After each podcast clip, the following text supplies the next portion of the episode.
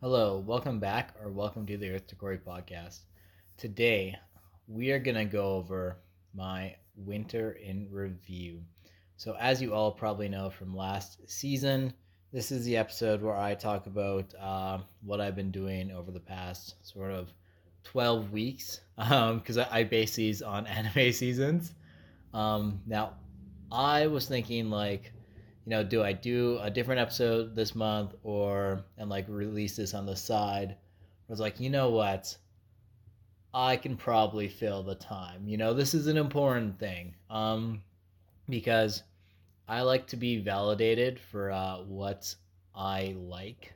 And I assume if people listen, they're validating what I like. And uh, if you also like the same things I like, then you're being validated too. Um, and maybe maybe if you learn about something you might like go uh go watch it or listen to it or you know do the thing. Um so generally as per usual i have my random categories. Um probably will tangent but uh let's get into it. So our first category is uh sports and athletics. Um so this christmas and my birthday was like good for me when it comes to winter sports. Um, so I got a pair of snowshoes, um, which I love doing now. Um, it's kind of like my first time real snowshoeing, and I don't have snowshoes that I can like run really well in. But apparently there's snowshoe racing, and it sounds wild, and it sounds like something I'd be totally down to do. But um, anyways, I got snowshoes and loved taking them out uh, to like Little Red and you know, going on the trails. There's a big, just kind of random field near my house that's like full of snow. So I'd take them out there, and it's just like fun because like when you have snowshoes, you only like sink into the snow a little bit. So like no matter how much fresh powder there is, you can like walk, um, without like absolutely dying and you know being up to your your waist in snow. So I really enjoyed that and it just got me out in nature and like you know you're only kind of going walking speed so it's pretty pretty easy to uh you know catch the birds catch the sun take the nice pictures. Um and it opened up a bunch of like new routes to me at little red. So i if you follow you know my snapchat um or i don't think i post pictures of little red on instagram but yeah if you you know you're you're following that you'll realize i'm almost at little red like every weekend or every second weekend for sure going for a walk. Um, so snowshoes that really opened up where I could go, and it just was enjoyable time in nature. So super happy about that. Um, all around, good times, positive vibes, and we had a relatively decent like weather for a little bit. Like during the winter, um, it just kept on getting like warm for maybe like a week or so and then like super super cold. Well, first of all, directly after Christmas is like super super cold, and then it sort of switched from like kind of warm to like super cold. Um, so during those kind of warm spells, it was awesome. Um, went out snowshoeing. The other thing, um, the other expensive, I guess, little uh, little things I got were some cross country skis. Um, so lots of my friends, lots of the people I go to the track to were like, "Hey, do you go skiing?" And I was like, "No." They're like, you should really get skis, like cross country. You would really like it. Um, and I got some money for that for my birthday, and then like, you know, just bought uh, bought a pair of skis. So if you don't know, cross country skiing is um, different than downhill, and then like downhill, you kind of have I, I want to say like shorter skis and you don't like you just kind of go down the hill. Um, obviously, there's a lot more than that. But cross country skiing, you uh, you go out and you just like it's often very flat ground. Very, I, I personally try to avoid all the hills because I fall down all the time, um, and you know going up hills sucks. Um, yeah, uh, Little Red has a bunch of like groomed cross country skis so as well, if you don't know, um, there's two types of cross country skiing. There's classic, which uh, they groom the trails by putting straight lines in them that are just about the line, the width of a ski. Sorry, and you just like follow that little path, um, and it's quite nice. And you have your uh, like poles, and you put the poles in the ground, and you kind of move almost like walking, but not really like walking. Um, and then there's also skate skiing, which is a lot more like skating, um, which I cannot do because I'm still a noob. I'm still bad. But uh, no, I really enjoyed it. Went out to tons of times after work. I just like, you know, get home and then uh, like grab the skis, head out to Little Red, and like same on the weekends in my afternoons, like uh, get up, like hit the gym or go running or something like that, and then spend the afternoon like cross country skiing, and that was super fun. Speaking of running, um, winter running season was upon us, let's say. Um, so yeah, like lots of lots of runs in the dark, in the cold.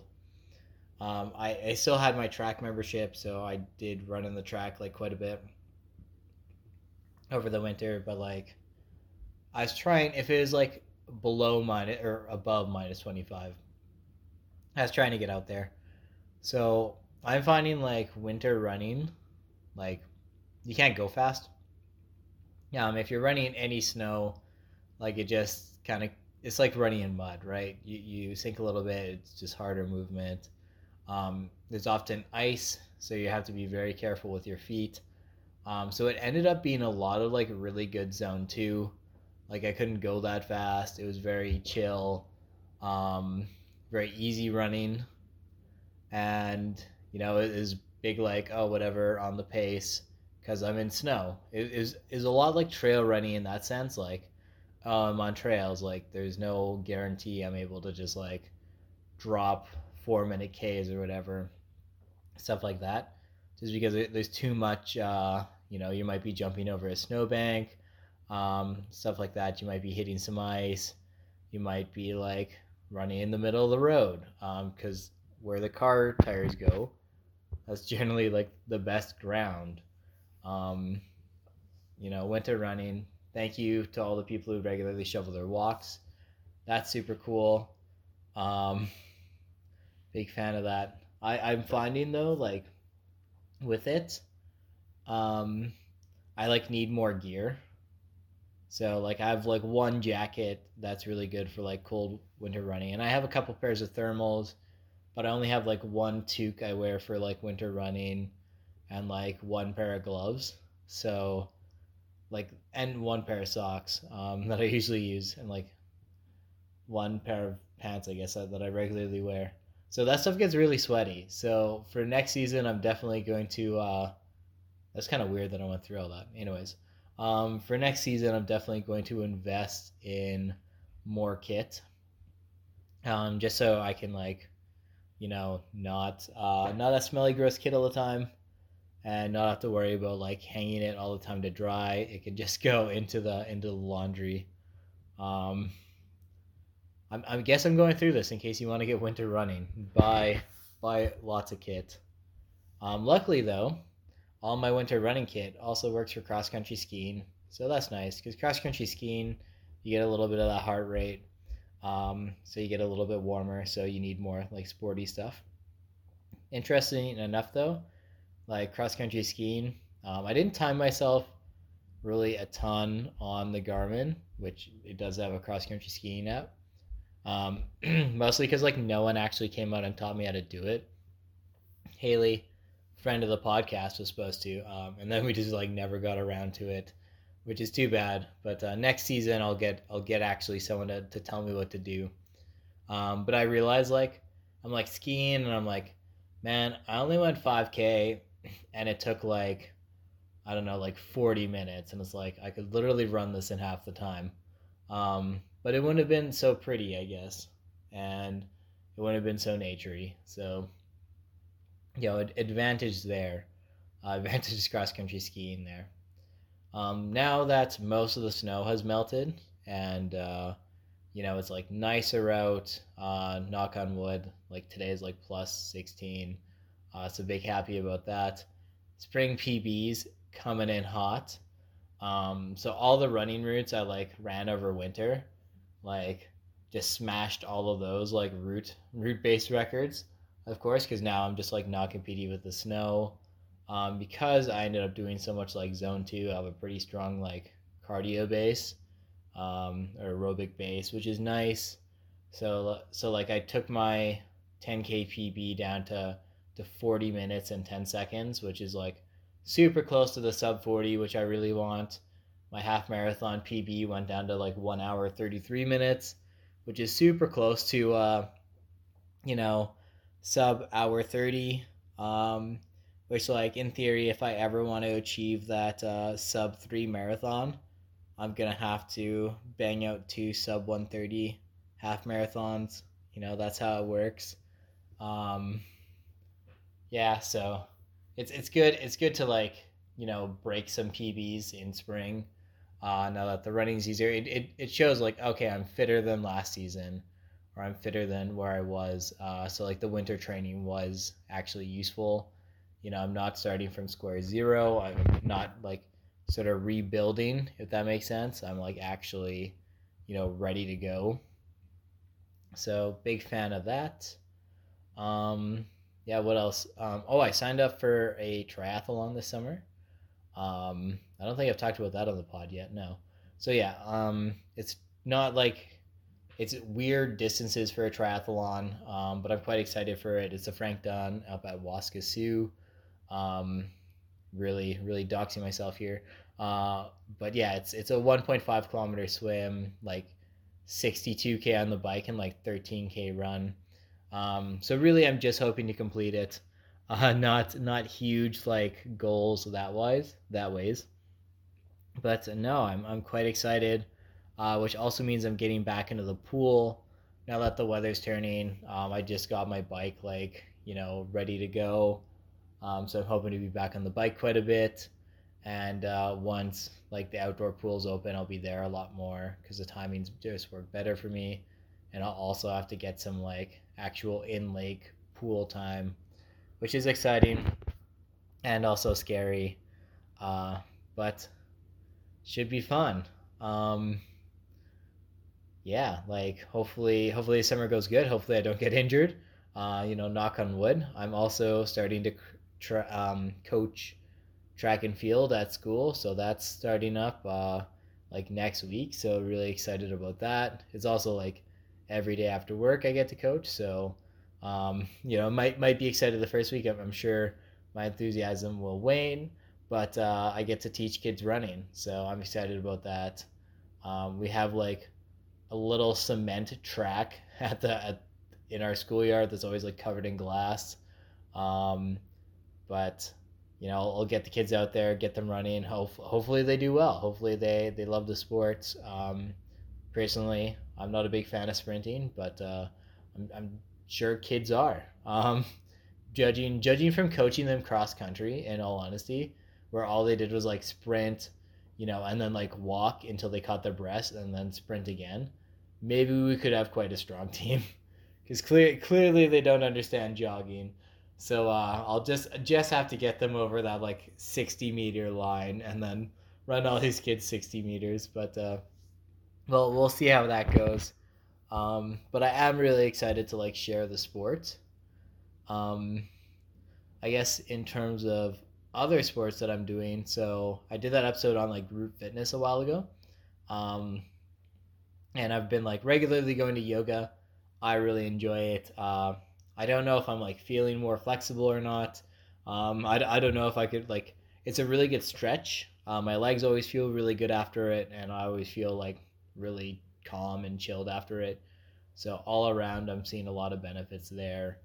Uh, so enjoying that. Plus, there's like a decent enough community, uh, making friends there. So that's cool. Um, I also went to a, a weights class just randomly once. Um, it was like a body sculpt or something like that. And really interesting. It was a lot of like low weights, but like lots of reps. So I think um, like each each muscle group was like five minutes, and you'd just like sort of do exercises and and you'd really just like switch. Um, so like five minutes would be shoulders, and you would switch from your like front of your shoulder to maybe like the back of the shoulder for your like rest and then just keep on hitting them um, but I, I tried to take that like low lower weight, lots of reps um, into my own weightlifting when I get weightlifting, and I'm really enjoying it. Um, often, often when I'm weightlifting, sure, like previously, as as hitting like pretty big weights, um, but I never get that like soreness. It'd always be like, am I actually pushing myself? Am I actually getting anything out of this? Like, what's uh, you know, sort of sort of a no pain no gain situation. Um, but after that class, I was like, man, I am absolutely destroyed. Like, I, I cannot raise my arms, stuff like that. So I've, I've been bringing that, like, sort of lower, lower weight, more reps um, into my own weightlifting and lots of, like, pauses or, like, really, really slow reps. Um, so it's, it's been fun. Um, I don't know if I'm stronger or not. Um, I, I don't know. I, I look reasonably muscular, uh, but that's also my own own opinion. Um, and honestly, the the compliment I get the most is like walking to the gym. People are like, "You look like a runner," and I'm like, "Yep." Um, so I, I take it. I take it. Uh, but, anyways, I think that's all I have for our sports section, sports athletics section of this podcast. Uh, you know, getting into summer now, it's going to be lots of running, lots of biking, hopefully a reasonable amount of swimming. Um, so we're gonna move on to our next topic. Um, so in gaming, you know, been I, I, I only have three games uh, that I'll only talk about, but uh, no, I've been, I've been playing not that much video games. I want to say.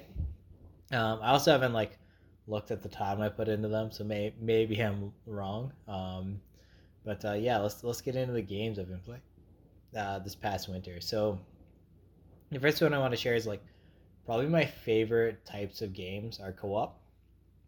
Um, of course, couch co-op is my, my favorite form, uh, but my friends and stuff are all over the country, all over the world, dare I say. Um, so sometimes you, you got to bring that online. And uh, so we've been playing lots of Deep Rock Galactic. So Deep Rock Galactic, um, you are dwarves uh, in space, and you're miners uh, and you work for a company that uh, really like is a very capitalist, uh, you know, dream in that uh, you you are given very much a shoestring in what you need to do the job, and you got to do that. So um, how it works is you you and your team you like pick a mission, whatever. There's a pub that you can hang out at, and you can have pints, which some of them give you bonuses. Um, some of them just like make you drunk, and then you like go on the the mission and your everything's all like wavy um which is fun but uh, you, you pick a mission there's a variety of different mission types. You you go down onto a planet in caves uh, which are actually all randomly generated and then you mine stuff. Um, the game's really set uh, also there's some like spider insect enemies that try and kill you all the time um, which is fun. So you have something to do um, that way. besides besides mining. Um, the game really makes you feel like you're you know you're working for a company that's like terrible.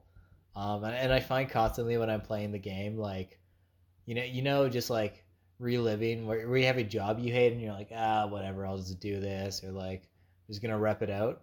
Like you get that feeling some of the times. Um, i remember when i first started playing the game and i'd like see a super hard enemy i'd be like so terrified. And then once I got like a little bit better, a little bit used to it, I'd see a super hard enemy and I'd be like, yeah, whatever. Like I'm just gonna take him out. Like tell tell me if there's something going on that's important. Um, there's um there's four classes, um, and generally you want to have a person as a different class, um, each class in your team, and uh, they're all like reasonably fun to play. I mostly play like two different classes, well, really just one different class, but I'm trying to branch out. Um, and they all have different m- weapons and like movement abilities, uh, which is really fun. Um, so like, if you have people of every class, they, they work really well together synergistically. Um, they have different abilities that like allow you to have a have a better like or able able to use go through the, the entirety of the environment a lot easier, uh, which is very cool. So big fan of that. Um, yeah, and, and that's just on Steam. Um, it's also on PS4, Xbox, and Game Pass. And there's like I think cross-plat between Xbox and Game Pass, um, but uh, sadly no other cross-platform play, which is too bad. Um, the game's actually also surprisingly deep. Like after you play it for literal hours, like more more time than you you really need to. In all honesty, um, you get the ability like a bunch of new abilities and stuff like that um, that are really subtle, but can really like kind of change the game in, in really positive ways. So that's super fun. Um, yeah, outside of that, I've been uh, co-op wise. Scott and I have been uh, trying to get through Borderlands One, um, which is kind of fun. Um, I've never played Borderlands at all, so it's it's a good time. Scott's like a professional, um, so he, he knows what's going on, but uh, I I definitely do not. And um, basically, like a toddler that Scott is walking through the game and carrying the team. Uh, so you know, friend friend of the pod, Scott, uh, who's an all star at Destiny and now also I guess an all star at um, at Borderlands. The next game I want to talk about is uh, Pokemon Legends of Arceus. I don't remember its exact exact release date, and also I was very like, um, I guess tepidicious. Um, you know, I, I was not sure if I was to buy it. This is definitely a game I waited for, um, you know, reviews.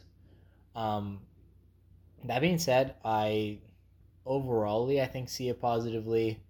Um, I'm, I've, maybe I'm a mix. Like Pokemon Legends of Arceus. Um, we'll, we'll start with the positives. So, Pokemon games um, really haven't advanced since Red and Blue, which are like 20 some years old. Uh, those are the first Pokemon games, uh, for all you who do not know. And it's a lot of just like old game design. So lots of stuff in the menus, lots of, uh, you know, things that like a normal game wouldn't ask you to click through. Lots of just like repetitive cutscenes, uh, lots of very slow things. The, um, for example, even even in like the newer games, you get into a battle and then there's a little load screen you and your opponent send out your Pokemon. You know, there's a little bit of dialogue that you have to click through.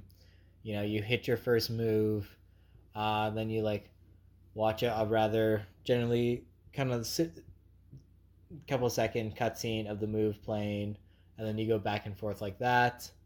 Um, it's just like really long, especially when the whole game is based around getting into battle, so you can either catch um, or like beat Pokemon. Um, similar like, you know, if if you a Pokemon in in regular Pokemon games, if Pokemon learns a new move, they can either learn it right then, deleting one of their previous moves, or they cannot, and you have to go through like a sort of rigmarole to uh, to like get them to relearn this move. Um, and, and some moves are situational. You know, sometimes um, you want to switch up the way your Pokemon is, is doing things. Um, so maybe you build a Pokemon that's like a stall build, meaning it sets up defense and then chips away the enemy's HP. Uh, but you might want to switch that up, or you realize like a move's not working now that you've like put this into practice. Um, so you can now like in, in Legends of Arceus, you can switch through any of the move pools or any of the moves that your Pokemon has learned. Um, they can only have four at a time that they can use in battle, uh, but you can access all of them and switch moves, stuff like that. There's also another um, little little tweak in the battle thing, where you can either use the move in uh, it's like agile or I think like aggressive or something like that, or like power, whatever. Um, so if you use the move in agile, it will do less damage, but you'll get two turns off um, before your enemy can get a turn off. And if you use it in like power or whatever, um, then you get one turn off it's a, it's a lot stronger of a move, um, but often it it um, your enemy might get in two moves, and when you do either agile or power stance, um, use up more PP, which are the points that you use to uh, like use your different Pokemon moves. Um, so that that's a little tweak that I kind of like um, in the battling, but the best thing is that like you don't have to enter battles anymore. So all the Pokemon are just like on the the world. Like you can run into them, um, and they'll they'll straight out attack you, and you have to like dodge roll them. Like they they will try and kill you. Um, and if you want, you can throw a Pokemon, like one of your Pokemon, out and battle it. Um, and then the the fight starts, and and during the fight, um, you can still use essentially all the like overworld controls. So you can throw a Pokeball when it's your turn without entering a menu. You can use items without entering a menu. You switch your Pokemon without entering a menu. The only sort of menuing you have to do is like select an attack.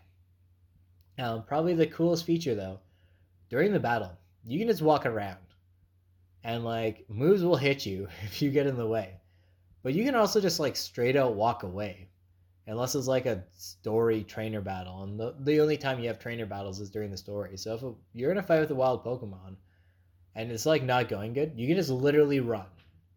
It's not like oh, I'm gonna try and escape. No, literally, you just go. Um, it's not like you click run and then it says oh can't escape. It's like no, you just get out of there. Um, and and the Pokemon battle doesn't actually start until you send out your Pokemon. So it's really your call, uh, which is kind of cool.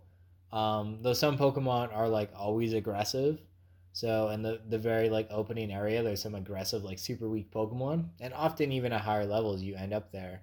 So it's like a level like three Pokemon is attacking you, and you have like literally the god of Pokemon that's like level eighty, and it's like okay, this is kind of a waste of my time, you know, to even even send out send someone out. Um, but yeah, the being able to run away from battles, big cool. Also the no load screen between battles, big cool. Um, oh yeah, I'm talking about positives. So it's very similar to Pokemon Go. Like the Pokemon franchise, um, in my opinion, has really tried to get away from battling, um, and onto more of the catching. And you see that in the anime now. Um, you see that in like Pokemon Go. You see that in like Let's Go Pikachu, Let's Go Eevee. Um, the, the idea is you catch a lot of Pokemon, and then you can either like turn them into points or whatever um, stuff like that. And this game um, retains that like idea. You're doing more catching than battling. So very rarely, even at the higher levels, if you have higher level Pokeballs, will you actually need to battle a Pokemon to catch it. Like, and there's some like super hard Pokemon, um, which I'll get into, but um, those are the only ones you really need to need to battle. But if you can sneak up on Pokemon and you can use certain items to like, you know, make them a little chilled out, you can generally just throw a Pokeball and like catch them off the bat. So you end up just like catching tons of Pokemon, and that's what progression is essentially tied to. There is a story mode, uh, which we'll talk about, but your progression um, in like being able to carry stronger Pokemon or use like better items is all tied to how much Pokemon you catch. Uh, which gets turned into points and stuff like that, um, which gives you sort of like what they call a research level the idea that you are um, in the game, you do play a researcher, not a Pokemon trainer, I think is really cool. There's a professor that you work for and your jobs to like make the Pokedex, uh, the very first Pokedex, I guess. Um, which I didn't talk about the plot um, yet or the setting, but uh, whatever. Um, yeah, so like, and and to do this, you don't just need to catch one Pokemon. So you can like, there's always an option to catch like 16 of a certain Pokemon to like fill out the Pokedex option. Um, but lots of times it's like, okay, catch a Pokemon and then see it use this many moves or see it use this move this many times, stuff like that. Um, catch a Pokemon doing this behavior. Not that they're super emotive, the Pokemon. Um, but not only to like fill out your Pokedex do you just need to catch one, uh, you need to either use it or interact with the Pokemon in, in the limited scope of the game which I think is really cool because like it's a little weird thinking like, oh yeah, I've caught this thing, now I know everything about it. Um, so I find that cool, and and I feel cooler being like a Pokemon biologist or a Pokemon ecologist even uh, than a dog fighter, which you, you essentially are in, in mainline Pokemon games. Um, dog fighters with like cool dragons and stuff. Um, the movement options in the game are different. So traditionally in Pokemon, you have a bike, um, which well you have your running shoes which allow you to move faster. Then you have a bike which allows you to move faster and access difficult um, terrain. Um, and then you have something called hms which allow you to surf on water um, or climb mountains at certain places or break certain boulders. Um, and that has been completely revamped. So now there's these pokemon that are like special and you can call them and it's like near instant so one goes really fast. Um, one Pokemon allows you to like find items. There's a Pokemon that just allows you to like free climb up walls. Um, there's a Pokemon you get that allows you to fly around, and then there's a fish Pokemon that you can like ride on, and you can switch these Pokemon at any time, um, and you can activate them like without entering a menu, which is pretty big for a Pokemon game. Not gonna lie, um, so it's super fun, and you can sort of switch the one on the fly. So if you're flying and you hit hit a wall, because for some reason you can't like fly up, which is kind of strange, um, you can instantly turn into the Pokemon that allows you to climb climb the wall, uh, which I think is kind of cool. Um, and some of the new Pokemon, um, I believe they're Huisin, Aisu, however you say what they're calling Sinnoh in that game. Um, designs are also pretty cool, I think. Um, another thing is Pokemon have different sizes now, which is wild. So normally in a Pokedex entry, it'll be like this Pokemon's like this weight, this size, um, but you don't see that seeing their sprite in, in the games ever. Um, but now you do. So some Pokemon are just like bigger, some are smaller. Um, it's just a scaling on the sprite. Like it's not like some Pokemon look like babies. Like all Bidoofs look like Bidoofs. Um, all Pikachu's generally look like Pikachu's. Um, just some are smaller, some are larger. And there's also these Pokemon called Alpha Pokemon, uh, which all have like red eyes. They're always giant, and they're generally a higher level. Um, so they're sort of like challenges, and some of them are like in areas that like are early game, and you're gonna need to like get stronger Pokemon, come back and try and catch them. Uh, but they're sort of like mini bosses, which are super cool because once you catch them, you can use them. So uh, I in most Pokemon games, I'm like, okay, I have my party. I'm like sticking with it. I raise them from just being little Pokemon. Uh, but now I'm like, I caught an alpha Pokemon. You know, it's like, you're pretty cool, but now I have like a seven foot tall Steelix. Um, so sorry, seven foot tall Steelix is coming around, um, which is, I think, really, really cool. Just like some Pokemon are clearly stronger and stuff like that. Um, so good, good design there. Um, it, it makes it fun, and and I just feel cool having all these like alpha Pokemon with me. Um, I, maybe that talks to my ego. I don't know, but uh, get a drink of water there. But yeah, overall, games like fun to move around in, and like it's fun to catch Pokemon because you can literally just run, throw a Pokeball. You don't have to wait for anything. Like you can throw a Pokeball and then just like run away and like if you don't really care that much about the Pokemon, um, it doesn't. It either you either catch it or it pops out.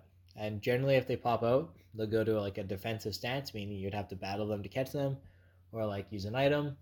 But uh, you're basically just running around throwing Pokeballs all the time, and you catch stuff, and it's super fun. Um, so I find that rewarding.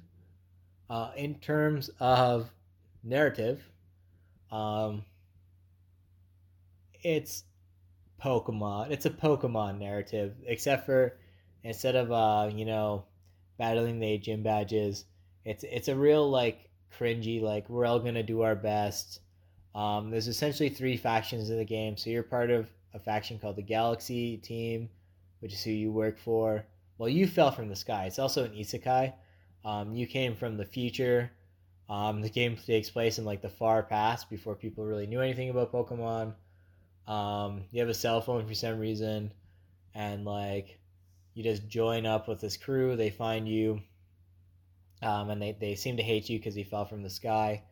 And uh, there's these giant or like sacred Pokemon across the region that are, are being angered by lightning bolts out of the hole you fell out of. So you go you go around and, like calm them down, um, and catch Pokemon stuff like that. There's a faction that uh, thinks Palkia one of the legendaries in uh, Gen 4 is like the true god, and the other one thinks Di- Dialga is the true god. Um, and they it, there's always like, oh, we're getting along so good right now, but we normally fight. Um, but you don't really see that gameplay wise.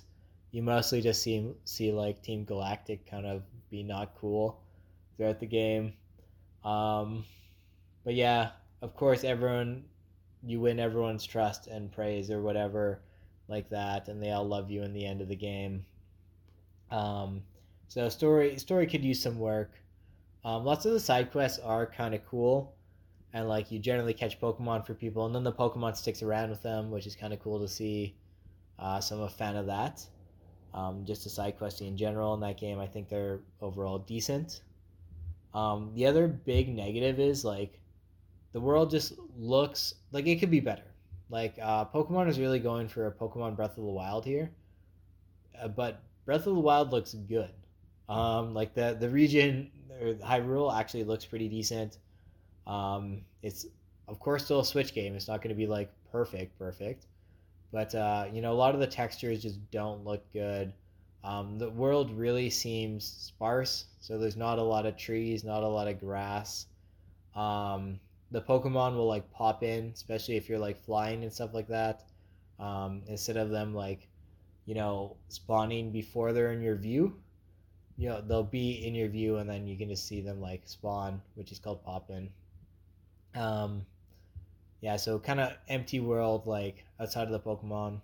I think they could have did more to make the Pokemon look slightly different from one another. Um, outside of the size thing, I, I know I'm happy about the size thing, but like I think they could have did more. Um, also, the game just sort of feels like a tech demo. Like the gameplay loop is engaging and stuff like that, um, but it feels like they could do more, if that makes sense. Like it, it seems like okay, okay, this is great, but like, you know what what else? You know when's when's next? Um, and and that comes across with like the plot and everything. Like it just feels unfinished in uh, in the most like teachery of terms, um, I guess. Um, like I would recommend buying it used, um, or if you see it like heavily discounted, which you won't because it's a Pokemon game, but like wor- worth it to play. I think. I think it's if you've been playing Pokemon for the past twenty some years, like pick it up and play it. Um, but if you're like not a big fan of Pokemon, um, then yeah, wait wait till it's used. The final game I'm going to talk about is uh, Kirby and the Forgotten Land. So Kirby's back, and Kirby's first fully 3D adventure, meaning you can move everywhere. Um, and it's it's a good time all around. This game's really fun. Um, it's really cute. It's easy.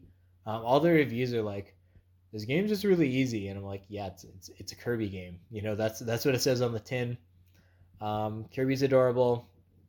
Like, it's just fun to interact in the game. Um, Kirby, of course, sucks things up, which is really cool. Um, there's not a ton of abilities. I think there's like 16, but you get to level them up through throughout the game. So like you get a sword, um, then you get a bigger sword, then you get like a cooler sword that shoots lasers, stuff like that. Or like Kirby gets like a gun, which is messed up, um, and then you get like two guns, and then you get like a space gun, which is hype. Um, you know stuff like that. Uh, the setting of the game is like post-apocalyptic Earth, which is really wild. Um, and as as in true Kirby game fashion, you like fight God at the end, um, which turns into like an Eldritch horror, um, or like a Vor monster, as I think I texted Reed about. Um, but in reality, Kirby himself is a Vor monster, and Kirby is all all uh, encompassing and will destroy. Um, so yeah, you play as this cute pink puffball and cause like undue terror to the land, but it's super cute and super fun. Um, I really enjoy it. It's, it's like a Kirby game is like a very chill game. Like they're they're never supposed to be hard. Um, I don't think I've ever failed like really anything in the game or lost anything. Um, each level has a little like a couple different targets to or like little extra things you can do, uh, which give you sort of bonuses in, in your completion, um, which is is really fun. So like you might notice somebody like oh go explore that. Um, and I'm finding that I really like very few of these are tied to unique abilities. So like some are, of course, where where you need to have like you need to have sucked up this enemy to do it, uh, but those are few and far between. So often you can get them on the first playthrough of the level, uh, but then also they're not so bad to go back and um, and do them. It's really interesting. Lots of the enemies in the game are just like really cute, and and I was like feeling bad just like laying waste to them, and then I realized like some of the enemies that are just doing cute things. Like there's some like little fox enemies, and you're in a mall, and they're just like on a date. There's like food items on the table. They're like sitting there, or they're having lunch with their friends, and I like legitimately felt bad killing them, and then I realized you don't have to. So I really appreciate uh, you know the Kirby team for putting all this like cute stuff in the game, but like allowing you to let it slide um, to not destroy. Um, the other cool thing in this game, besides being fully 3D, is that like Kirby now has what I think it's called like mouthful mode or something like that. So like Kirby can suck up a car and become a car, um, and different things like that. You become like a Coca Cola machine and like shoot pop cans, which is wild. Um, and those are often a lot more situational and like only for certain points of the level. Um, but I think they're cool. They're a fun new like sort of gameplay gimmick. Um, there's one where like Kirby just like sucks up a bunch of water and like grows, uh, becomes like really giant and like kind of gross and like I don't know, like moving like a giant water balloon, if that makes sense, like a water balloon that's overfilled. Um, you can like spit water at things, which is really fun. Um, but overall, like cute and chill game. Um, definitely would recommend. There's also a multiplayer mode, and the multiplayer like player two isn't able to like get abilities or anything. Um, but I, I would think like it's it's a good like game if you're gonna play with a child or like a non gamer, like they'd be pretty fine. Or you could even like, if assuming you're like the the gamer of the pair, like play as player two and let the other player play as Kirby, and they might really enjoy it. Um, another interesting thing I noticed like there's a block and like a dodge, just like Smash Bros. sort of. I didn't realize that till like as almost at the end of the game, and then I think I was reading review for it. Um, it's like weirdly mechanically deep game, especially for a Kirby game. Um, but I think that's all I want to say about video games for now.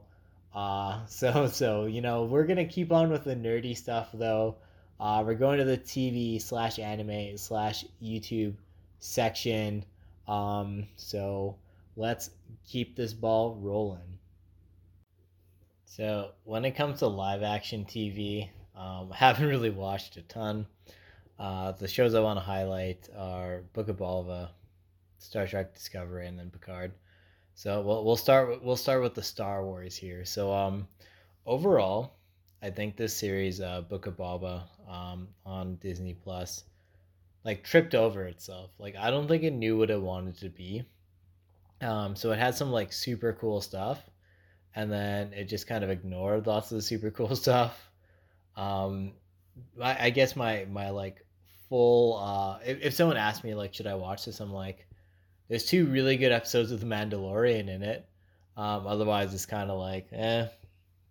Um, so just a plot quickly, like it starts. Um, so Boba's in The Mandalorian for section, but it it um, the story is sort of uh, taking place at two different times.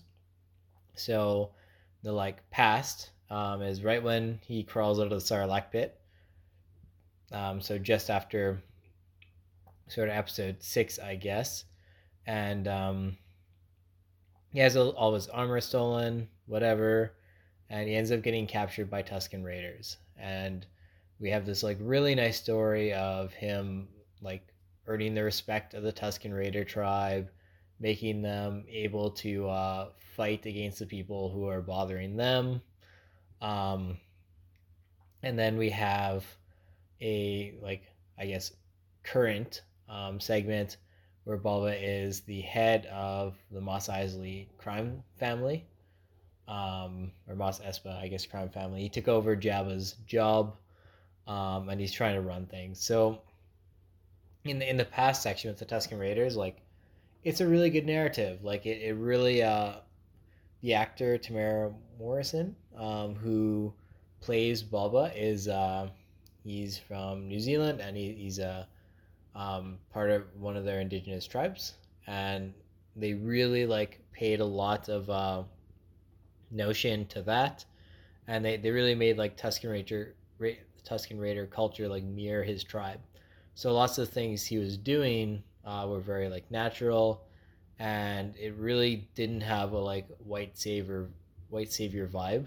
Um, even though we essentially had a story where like um, you know man man from civilization comes and like saves in heavy quotation marks the uh, the indigenous people of you know the desert the dune sea the Tusken raiders. But uh, i know i thought it was done really well because it was done with the the actor's own culture. Um, and and we got a lot of like knowledge about the Tusken raiders um, we got to see some like cool stuff they were doing. And and we like you know had um, a really nice like train chase episode. That was pretty cool. Um, but then like uh, i guess spoiler alert they they all just get murdered and they're never really brought up again. Um, like brought up once in the last episode and and there's really like no um like following after that. It's like okay. Um yeah we're, we're following these guys for quite a while and then they get murdered and then it's just like a button that gets pressed every once in a while. Um onto like the future plot. So Boba um apparently used to be like quite kick kick ass um like in in episode 5 when we meet him like Vader tells him like no disintegrations like he, he clearly has a uh like reputation to him and then like in episode six, he just gets dummied right off the bat. Like, so I don't really know why the fan base thinks he, he's some super cool warrior outside of like Vader respecting him. Um, I guess he was like kind of cool in Clone Wars, um, but that obviously came after episode four, five, and six. But of course, like those uh, that series came out like well after the even the the uh, prequel trilogy came out. So basically, he's he's the head of a crime boss, but he, he like tries to run it like he's not a crime boss. He's like, I want to rule by respect or whatever. Um, and he just kind of walks around getting like all the other characters just kind of treat him badly. Um, and then he ends up starting a fight with um, some the the Pikes, which are like running drugs through Mos Espa um, and he and he gets a crew together. Well, more or less, he, he gets Mando to join him from the Mandalorian, um, and then they like fight it out, and that that's kind of a cool fight. Like he he kind of makes some friends throughout the series. Um, there's some like British Power Ranger looking kids who ride like really bright motorcycles that just like stand out, um, which is kind of strange. But yeah, outside of the Mandalorian stuff and, and even like the last fight, um, like Cad Bane shows up, which is really cool to see him in live action. But uh is is really wasted. Like they he maybe has five or so minutes, well less less than five minutes of screen time interaction with Boba in the show, and they uh they they talk it up like they have this huge history, um, which they actually don't in canon the the only history they really have together is a is a episode of Clone Wars that didn't air. So yeah, they, they really talk off the like, oh, this is like the fight of a lifetime. Um, but in, unless you know about this like non-aired Clone Wars episode, you don't know, and uh, like they they have a little shootout, a little Western shootout, and then it's like, oh, cool, all right. Um, but as I said, the episodes with the Mandalorian, where he's the focus, super good. Um, we get Baby Yoda back, and uh, we get like deep fake Luke Skywalker, which is kind of strange. Sorry, I have the yawns here. Um, Ahsoka shows up, which is pretty cool. Um, but all, all around, like the Mandalorian stuff, good. The Book of Boba stuff, like why, like the series didn't really justify its existence, in, in my opinion. It was um, a, lo- a lot of really good ideas and then just really poor execution, if that makes sense.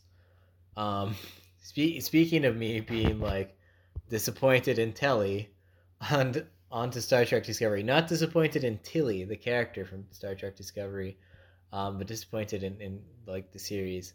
So Star Trek Discovery, as per usual, they have to have a big universe-ending plot every season, for some reason. Um, this time, there's this huge, sort of like black hole type thing that's just like eating planets, um, while eating like entire uh, galaxies, more or less, and uh,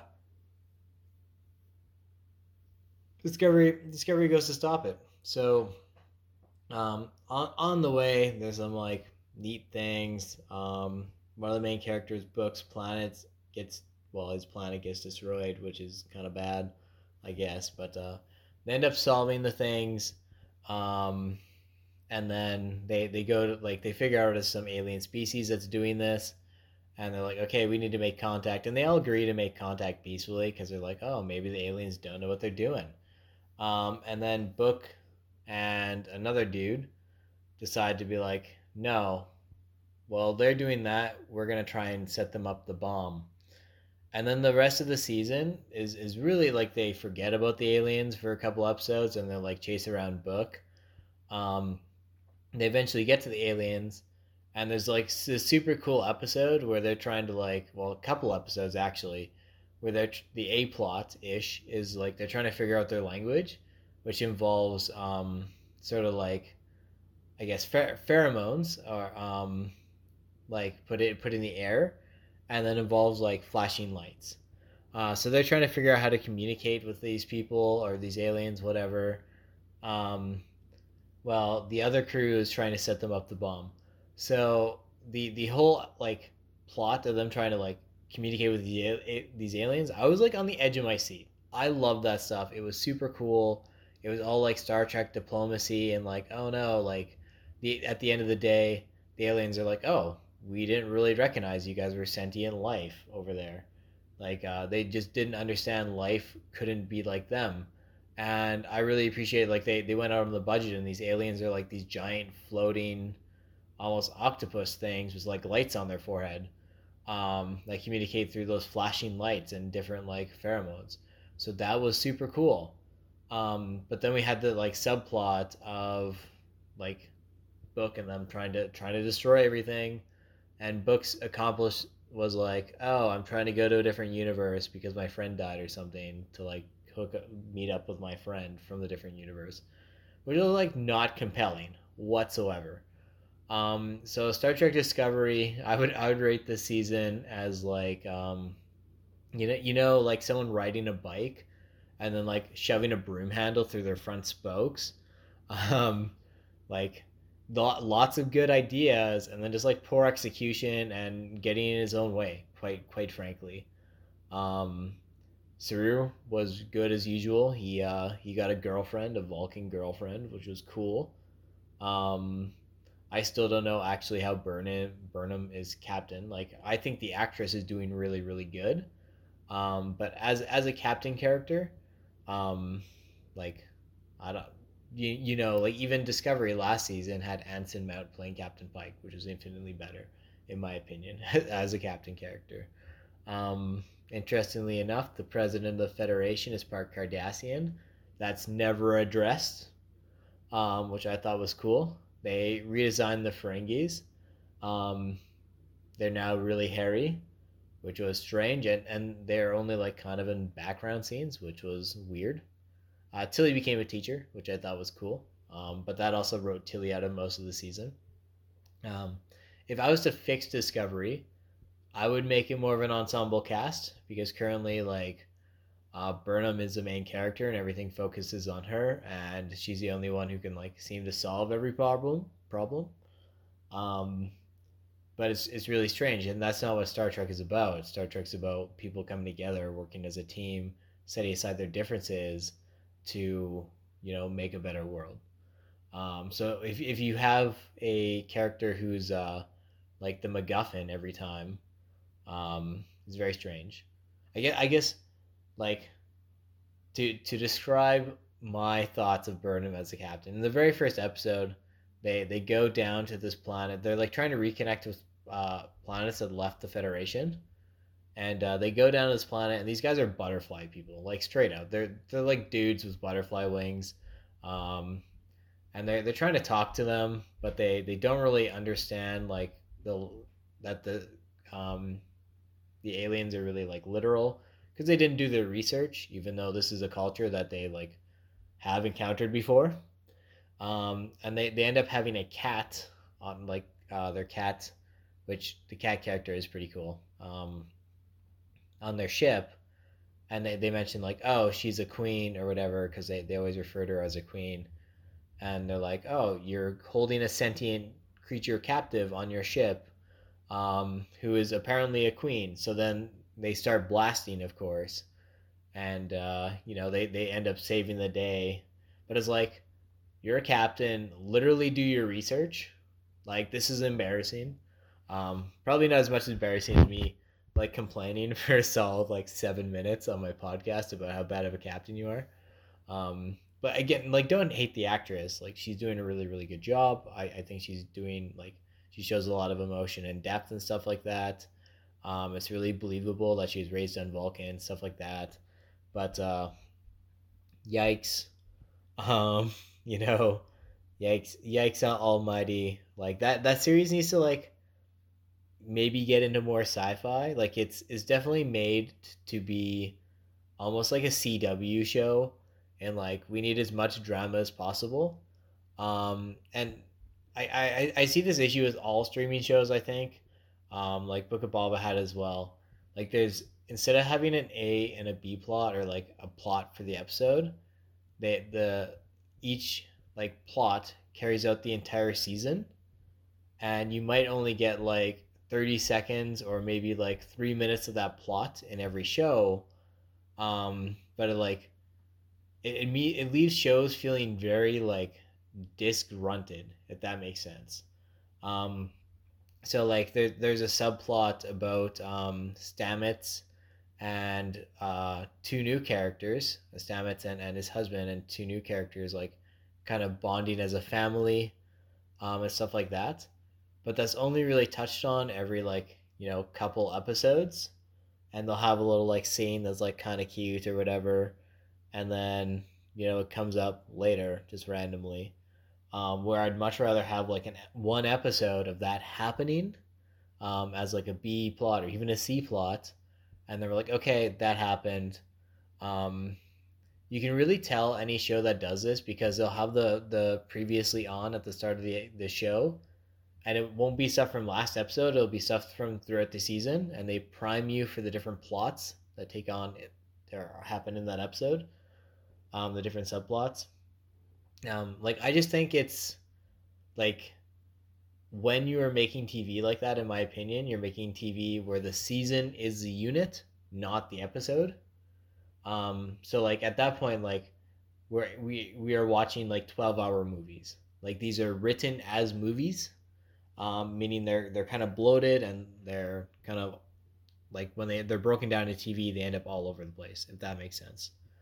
Um, so I I think like well I think streaming is probably the best uh, you know place TV can be at uh, at this time. Um, like I, I think it allows for lots of things like the leaving of the you know 22 minute time slot the uh, you know 45 minute time slot like you can kind of have play with that um, you can have play with you know no commercial breaks or commercial breaks or something like that, um, where they go. You know, um, these shows are not made for syndication, so I, I guess like their their goal isn't to make whatever the hundred so episodes so they can be syndicated. Like the goal is to just tell a story, I guess. Um, but I, I don't think they're telling stories very well, and uh, man, we still have one show to talk about. Um, so Star Trek Picard, I'm the season's not actually done in time of recording, and I'm not caught up on the most recent episode. But you know, first couple episodes started out really strong. Um, this show is clearly, and so is Discovery, um, but the show is clearly affected by COVID, being that they they decided to go back in time to uh, 2024 Los Angeles, um, which just happens to look like nowadays Los Angeles and there's a plot about that and uh, one of Picard's ancestors who's on like some space flighty thing. Um, the first couple episodes, again, really really good. They went. Um, Q changes the timeline, so they're in this like, you know, uh, I guess like alternate future, alternate present day, where in which uh, the Federation is just like this evil empire, and like Picard has like Gul um, Gul Dukat's like skull and like Sarek's skull just like in his study and stuff like that. It's like super messed up. Um, then they end up quid- kidnapping a Borg queen, and the, the whole gang goes back in time. Um, the whole gang from season one goes back in time, doing that same thing they did in Star Trek um, Undiscovered Country. Or, yeah, I believe that's the episode. The one with the whales. Anyways, and I was kind of hoping they would like really pay homage to that movie, which you know the first couple episodes they did, and I was like, oh sweet, they're gonna bring in whales, um, stuff like that, um, and and whatever. It's gonna be super cheesy, uh, but then it just became like a mess. That makes sense. There's like a million things happening. Like one of the characters, which I think is really funny, they give him a big pep talk on like things not to do, and he's just like doing all of them which is like I think hilarious. Um, you know, two of the characters are like going around actually doing what they need to do, and then one character is now like the Borg Queen, who's just like messing things around. Um, they have one of Soong's ancestors, so uh, it's really nice to see Data while like um, essentially all Soongs. Um, Soong, that Doctor Soong is the, the one who created Data. Um, they all look exactly alike, and they're all played by the same character or same actor, which is really funny. So Brent Brent Spiner is like playing the role as he does whenever there's an ancestor of Soong. Um, they they brought in an actress from like last season to play this like, you know, clone daughter of uh, of Soong, which is like I, I like sure there's a little subplot there, but I don't think it's really necessary. Um, Q's back. Um, de Lancie, he's doing absolutely amazing. Um, they recasted Guinan, which I thought it was a really good idea. Um, as much as I love Whoopi Goldberg, um, I think the recast made sense because like all the other characters are from the like present time of their timeline, and uh, Whoopi Goldberg is from 2024, or Guinan is. Um, even though in Star Trek, uh, the Next Generation, they went back in time to the 1800s, and you know Whoopi Goldberg was playing Guinan, so it kind of breaks canon. Um, but I would much rather them recast characters and do like the deep face, deep fake Luke Skywalker thing. Um, I think it adds more, you know, sort of depth, um, and and you're able to tell better stories.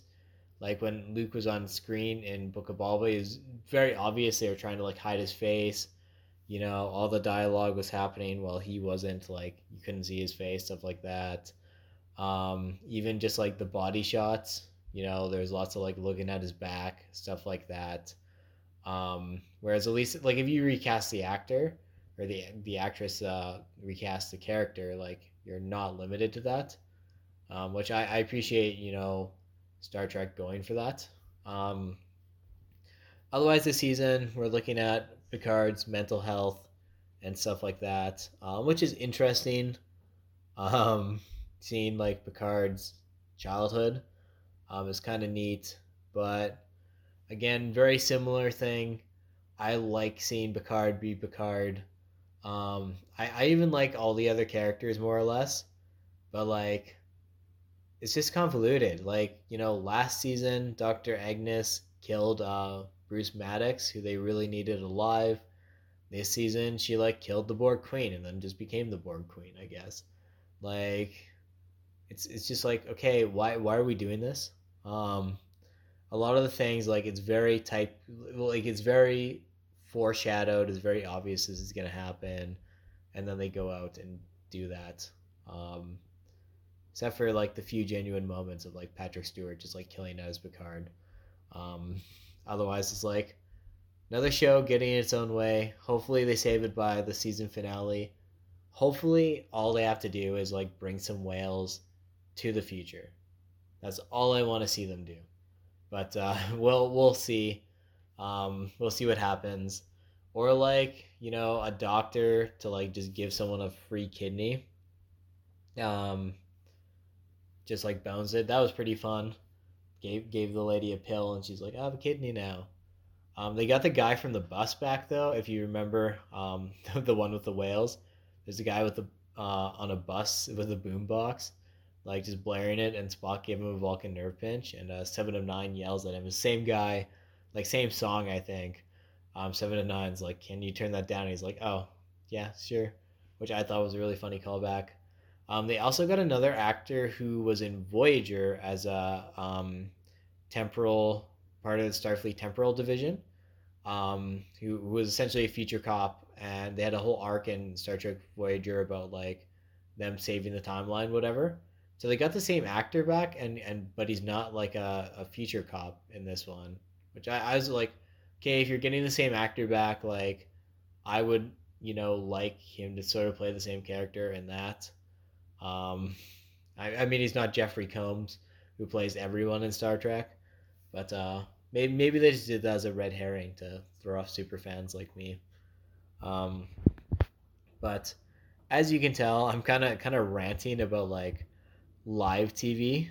Um, but onto onto anime um, so I, I mentioned in my uh, best of the best episode like last year, um, last calendar year, that like ranking of the kings is like looking good, but I won't say anything till it sticks the landing, and it stuck the landing. It is um so ranking of kings is about a small little uh little prince who uh, cannot speak and he's deaf, named Bojji and um, he ends up becoming friends with this uh, Kage from the Shadow Clan, who's like a little shadow who goes on the ground, and uh, they they sort they um, are supposed to become king when their dad dies. Uh, the king, King Boss or Bos, I don't know how it's pronounced in English.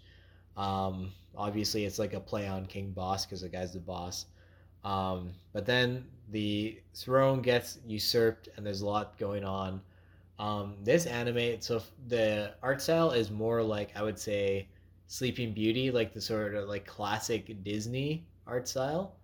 Um, obviously, like made in modern day, um, but like the character Bojji just has so much heart. It it feels like watching a Disney film, um, or like a Studio Ghibli film, if that makes sense. You know, every character you think is a hero could be a villain. Every villain it could be a hero. Like you never know what's happening. Um, allegiances change, and uh, it's it's Bojji's heart that essentially at the end of the day saves the day. Um, like the animation, great. The music, great. Um, the opening, great. The closing, great. The characters, I think, are all around great. Um, it's really an anime where like everyone gets redeemed, everyone's sort of happy in the end. Um, but like, good time. Would recommend. Definitely a must watch. Um, I would say I'd put it firmly in my top ten anime of all times. Especially, um, I don't I don't know if it'll get a second season. If it gets second season, I don't like I'll have to review that. Um, but like, I think it almost ends at a really good place um, that it doesn't need a second season, but we'll we'll see. You know, more of a good thing is always a good thing, I think. Um, and I'd, I'd highly recommend you know watching that show. Um, I don't do a lot of romance anime. I guess I'm getting more into it.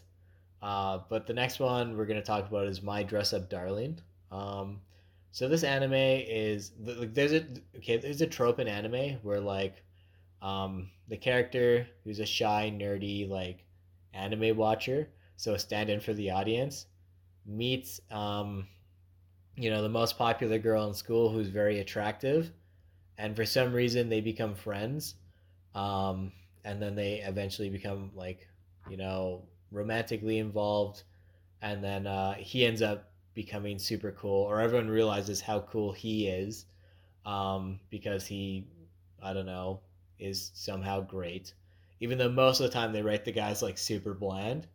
Um, but my dress up darling is like the the trope of that, written for like the the guy who actually is just like an all right dude.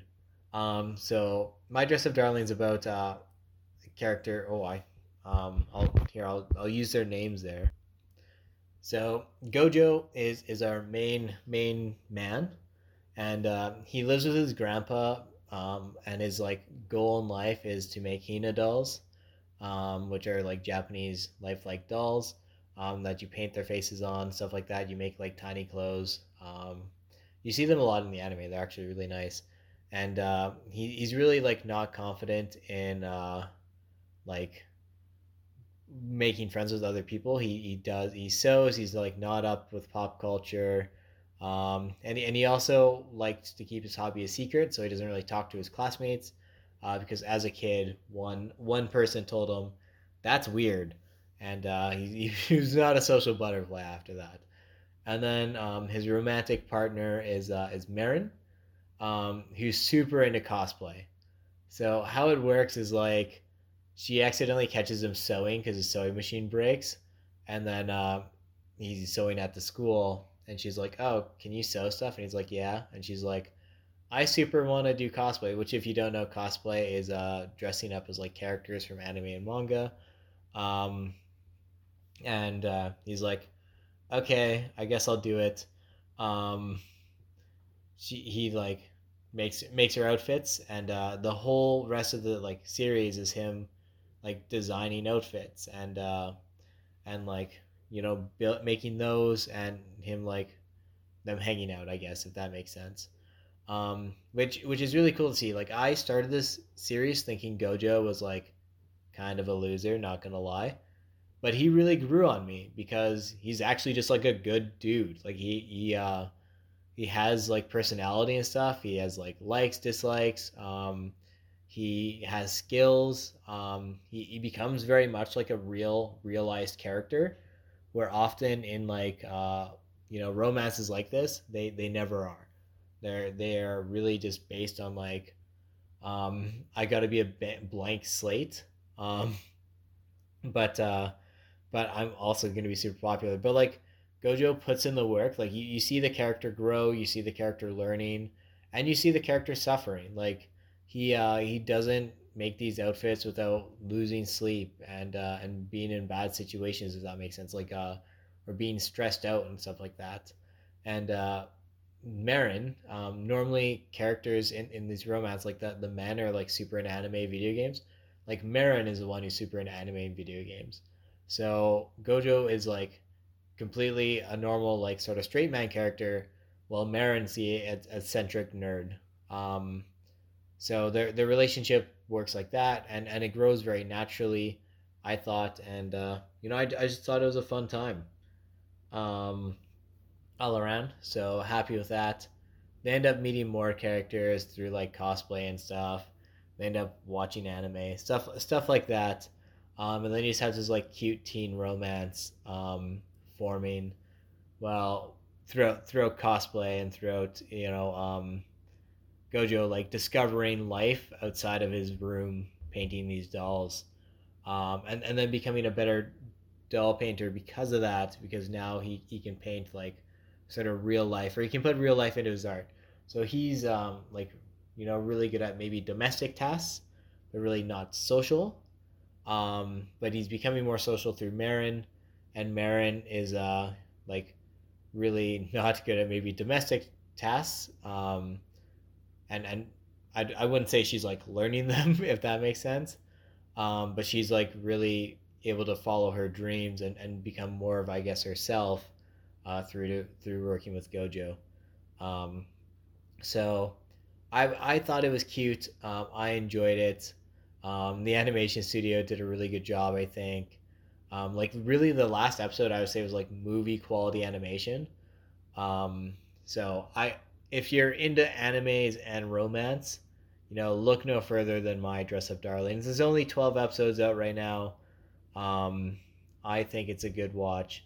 One of the things I really like that they did with the series is since Marin's like such a weeb, um, that they'll often be watching anime, especially to talk about the characters they're cosplaying, and they they will actually like switch up the screen ratio and completely change their art style. So one of the animes she's super into is like sort of a 90s Sailor Moon isk anime.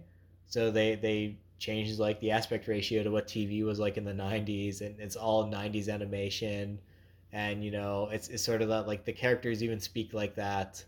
Um, there's a very specific way anime is sort of written, is very like over overactive. That makes sense. Um, so I thought that was really cool.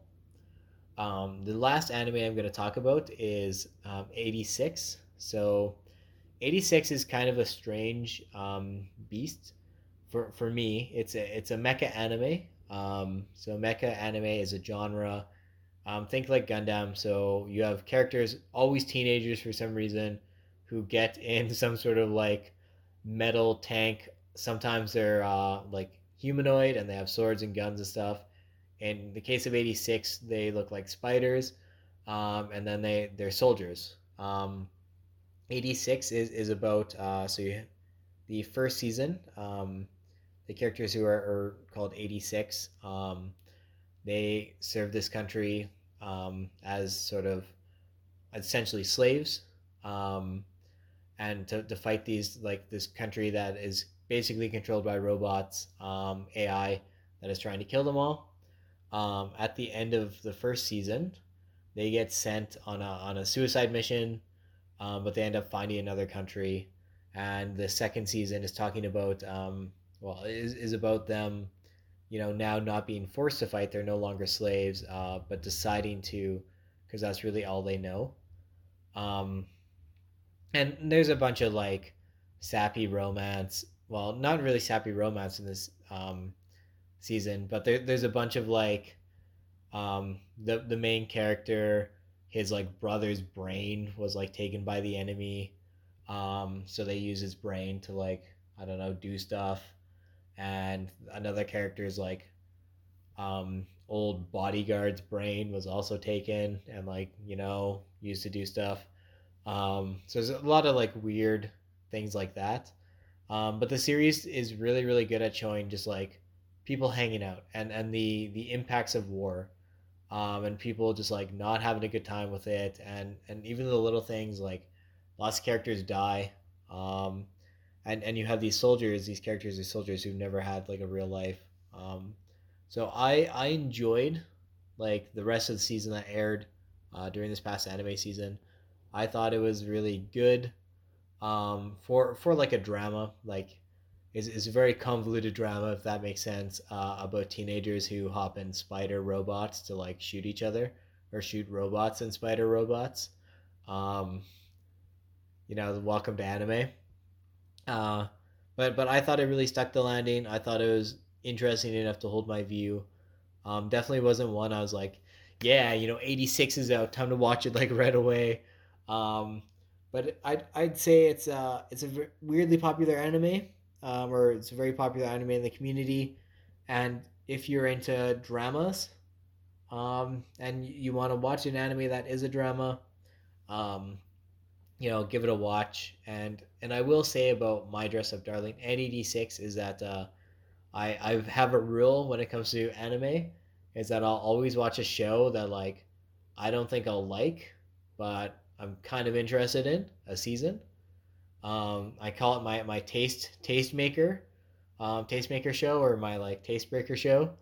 Um, and both of these fall under that category. Like normally, I don't watch animes that are like mecha, um, or drama, or uh, you know mecha drama hybrids. Um, so I was like, oh well, eighty six is getting a lot of hype. I guess I'll watch it. Um, and then my dress up darling uh, Reed seemed really into it, so I was like, you know, I'll watch it. And I've, I've started to get more into the romance, uh, slice of life anime genre. So, and, and it was, you know, about cosplay. So I was like, whatever, I'll watch it. And then it was one of my favorites of the season, I would say. Um, there's, there's a reason I'm not talking about the big, big shonen fighty, fighty anime. I don't even think we had one last season, actually, that I watched. Um, so yeah, on to uh, the final little category of my TV anime YouTube rant. Oh my gosh, this is gonna be a long episode. Is uh, is YouTube? Um, Kurtis Conner is a YouTube channel I've really got into Curtis is a comedian. I think he got to start on Vine, and uh, he's about my age. You know, has a very similar life story, middle class in Canada, and just makes jokes that hit me perfectly every time. Um, lots of his content is just him watching TikToks and making fun of them, or him watching movies and making fun of them, stuff like that, or him watching like TV shows, making fun of them. Um, but the editing is like very very quick for uh, like there's the the joke for for minute is very high, or the and uh, lots of his jokes are just like dumb if that makes sense. Like the same type of jokes I would make that like you don't laugh at, but like I'm laughing to myself. Like that's the type of humor. Um, so I would recommend that. And then CoffeeZilla, um, he's a YouTuber and he was also on the Jordan Harbinger show actually, and he his channel is all about like sort of taking down scams or like doing sort of investigative journaling. And uh, he has a really good episode about um, this cryptocurrency scam. Um, is a crypto that was like always meant to sort of be a scam, and then he actually interviews like one of the people who were uh, were working for the cryptocurrency and stuff like that. Um, so it's really interesting. Um, would would recommend both of those. But uh, I won't spend too much time talking about those because we need to move on to our final section, which is podcasts. All right, rounding this podcast off. Um, well, we'll speed round this uh, onto the podcast. So I really actually only listen to two like podcast series right now. Um, I try try to like throw a couple more in every once in a while, but uh, my my the amount of content like good content uh, these two shows have been producing is just like enough for me if that makes sense um, so the first show i'm gonna shout out is the jordan harbinger show. It's weird to say shout out because they're bigger than me. Um, jordan harbinger show and like his coverage of the ukraine crisis has been really really wild. Um, so he has currently like three three episodes out that are really about Ukraine. Um, and the first one is uh, like this guy named Yuri, and he's a former war reporter. Um, he's Ukrainian, and uh, he became a soldier. He's like, no, I'm jo- I'm joining up. So they sort of talk about like what's life like for him um, now now as a soldier, and, and not like a trained army soldier, right? He's he's part of the like people who just signed up the territorial defense forces. Um, so really interesting there. Just a life of a sort of everyday, I guess, U- Ukrainian man who's, who's joined joined up to fight. Um, and like is is a really good interview. Um, it happened kind of near the the start of the conflict. I don't know if um, the guy saw any combat um, I, I don't know. He doesn't he doesn't mention it, um, but very very likely he has by now. You know, um, or at least he, he's seen he's seen a lot of things. Um, there's an episode by uh, interview with Peter Zeihan. Um, so this guy's a writer and a history buff who, who very much studies Russia, and he he sort of gives a reason um, for why Russia's probably going to war right now and what Russia's end goals might be um, based on Russian history and what he, he thinks is happening as well, well as he thinks like what's going to be the end of this, like what's going to be the fallout with the current regime in Russia, um, how China is is with Russia, like how things are going there. So I thought it was a really interesting conversation um, about that. Um, the guy, like he talks like a know-it-all, um, if that makes sense but uh, like I, I found it really interesting. I was I was quite uh, quite engaged with that episode, and then the most recent episode um, about the Ukraine crisis is um, an interview with Chris Miller and Brandon Wheeler.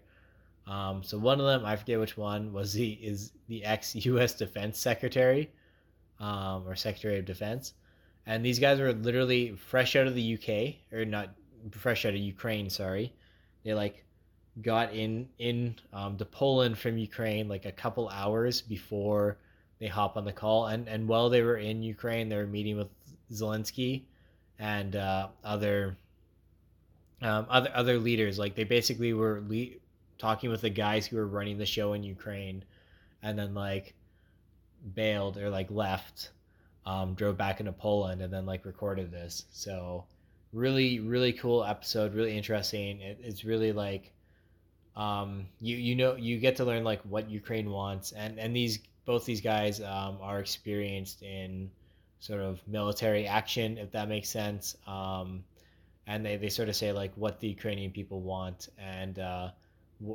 they you really get like the Ukrainian spirit through it. Um, so all three really good episodes. Um, would would highly recommend you know listening to. Um, on to the Rich Roll show, um, the Rich Rich Roll podcast. Um, so if you don't know, Rich Roll is um, very popular vegan. Um, he used to be an endurance athlete. He's retired now. He still does some like endurance stuff. Um, I talked about his book Finding Change previously on the podcast, and, and his name's come up quite often on the podcast because uh, you know, vegan into endurance sports. Um, I I very very much uh, enjoy him. Um, so I, just three episodes I'll shout out. Um, so he had the Iron Cowboy. Um, so the Iron Cowboy, if you do not know, he uh, he last year he did the Conquer 101 challenge, which is uh, for 101 days he woke up and he did a full Ironman, um, which was insane, and uh, he set the sort of the, well he he doubled the world record which he previously held. Um, and it's just a conversation with uh, James and his wife Sunny about like how things went. Um, and this happened a couple months after um, like the the Conquer 101 ended. So like I I was I listened to some podcasts that were like sort of right after it, and James is like still taking everything in. Um, it, but this time like and especially because he's with uh, his wife Sunny, like it's it's a really good conversation. They talk about like what their family had to sacrifice, what was going on, like the mental state, how uh, not only did James have to like go out there and do the work, but like Sunny had to manage him and uh, stuff like that. And then they talked about some of the joy that came out of the the like Conquer 101. Uh, so many people like doing their first marathon. You know, the cycling community uh, coming out to really support them and stuff like that. And and Rich uh, went on a couple days um, he, he didn't do any full Ironmans, but he, he went out a couple days um, with like James and, and was really like there on the ground for the, the end a little bit of it. Um, so it's a really cool conversation like that. Um, and, and so would, would highly recommend if you want to, uh, if you want to like learn the psyche of a madman, um, good conversation and the, the psyche of someone who would marry and live with a madman uh, really good conversation there. Um, next is uh, is Harvey Lewis. So Harvey Lewis is a vegan ultra endurance um, runner. Um, he was also a high school so- social studies teacher. Um, so this guy manages to like be a world class ultra endurance runner, and and there's not many world class ultra endurance runners. I'll, I'll, tell you that. Um, so like most of them, I want to say have day jobs. Um, because like there's there's just not sponsorship in it in it. Um, there's not like prize money in it. Uh, but yeah, so his day job is being a social studies teacher. Um, so you know, being a, a uh, vegan endurance athlete who's also a teacher. Wonder why I like this episode. Um, some of Harvey Lewis's wins that were insane. Um, he won the most recent Bad Water, um, sorry, Big's Backyard um, ultra endurance race which is is a race every hour you run something like 4.1 whatever miles. Um, and and you keep doing that until you until there's only one person left. It went on for like three days. Um, harvey set uh, the the record essentially um, beating courtney dauwalter's last last record. Um, and the the person like in in that race you don't get second you get a did not finish. Like there's only one winner. There's only one person who finishes the race, and that's a, uh, the the person who literally runs the furthest. Um, like you, you got to go out there until the other person can't. um, and, it, and it's insane. And just for more context on that race, like the, most most runners run it in like the the lap in like 45 minutes ish and then you have sort of 15 minutes to like use the bathroom sleep because this goes on 24 hours straight eat um, stuff like that. And then you you gotta queue up or, or like get to the start line or you're disqualified. So it's absolutely insane. And the fact it went on for like three days absolutely mental. Um, harvey lewis also has quite a few Badwater wins. Um, Badwater is a ultra endurance race in the desert um, of the United States, um, southern states there, where you start in the lowest point of the continental U.S. and you run to the highest point. Um, so he has a lot of wins there. Um, during the official Badwater race, they they stopped before the summit because um, it's considered too dangerous. But uh, Harvey Harvey Lewis went out, and uh, there's there was a time from when they used to take it all the way up there, and he set a new FTK or fastest known time for that that run as well. Um, and he, he sort of just talks about like you know running, and and how it's important for him to be a teacher, um, and and how being a teacher like helps his running and stuff like that. So I thought it was really cool. Um, of course, you know, I I find uh, like part of the reason I, I run and train so much is because like I need to show up for the kids, um, and I show the kids what showing up for yourself means like, and and I got a lot of get a lot of inspiration from my job. Like those those kids work really hard. Like I need to work hard, um, and it's nice hearing Harvey like talk about that, if that makes sense. Um, the last episode I'll, I'll shout out is uh, Joe De Sena. So Joe De Sena, um, he has multiple episodes on the Rich Roll podcast. All I would recommend listening to. He is the creator of um, Spartan races, which you may have heard of, which are like five, 10Ks, but instead of just running, you're doing a, like their obstacle courses as well, um, that are basically like Navy SEALs training stuff. And they're, they're absolutely insane. He also has another race um, called the Death Race, where you rarely run. It's just like a bunch of really, really hard stuff he makes you do and you keep going till there's like one person left. Um, but this guy, he literally has no chill, like no chill. He, he just goes out and he, he grinds. Like he works hard. He does the work. He embraces pain. Um, he makes his kids embrace pain. Anyone in his life embraces pain. Um, he has a farm, and like you can just email him and be like, you know, I want to like lose weight. Can I come live at your farm? He'll be like, yeah, of course. And he he will make you lose weight. Um, he he will like train you, um, and all you have to do is like survive basically, and and he'll get you through it. Uh, but a lot of people don't take him up on his offer. Um, but I, I like highly recommend listening to any of his episodes. His most recent one, he's talking about like how, um, because like he um, Spartan Spartan Race, uh, the company, their only competition was really Tough Mudder, which ran a similar event. Um, just before COVID, they bought Tough Mudder, and then like COVID happened, and they had to cancel all their races around the world. Um, and like the brands were kind of on like life support. They didn't know if they were going to be able to go or anything was going to happen. Um, and then just like surviving the pandemic as a business you know him sort of like realizing he can't travel anymore and he has to like spend time with his family and just like him trying to live like a suburban dad's life while he lives on a farm but live, live a life with his like kids and family that's like somewhat normal while he himself is like actually like no chill um was was really interesting.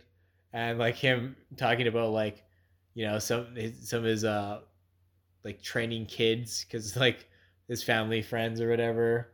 Um or just like parents want him to like you know oh you know you can take care of your kids you can have some camps. And then then the kids like getting access to their cell phones and being like please save us this guy's a madman. Um stuff stuff like that. Um really fun listen like would highly recommend um but uh, that's that's where i'm gonna like uh call call the episode of this podcast for for today. Um, I'll put some relevant links uh, specifically to these podcast episodes in the description. Um, of course, you know, if you have any questions, comments, concerns about anything you've listened to on the Earth to Corey podcast, please get in touch. Um, otherwise, don't do anything I wouldn't do or haven't done. I want to see you all here next month.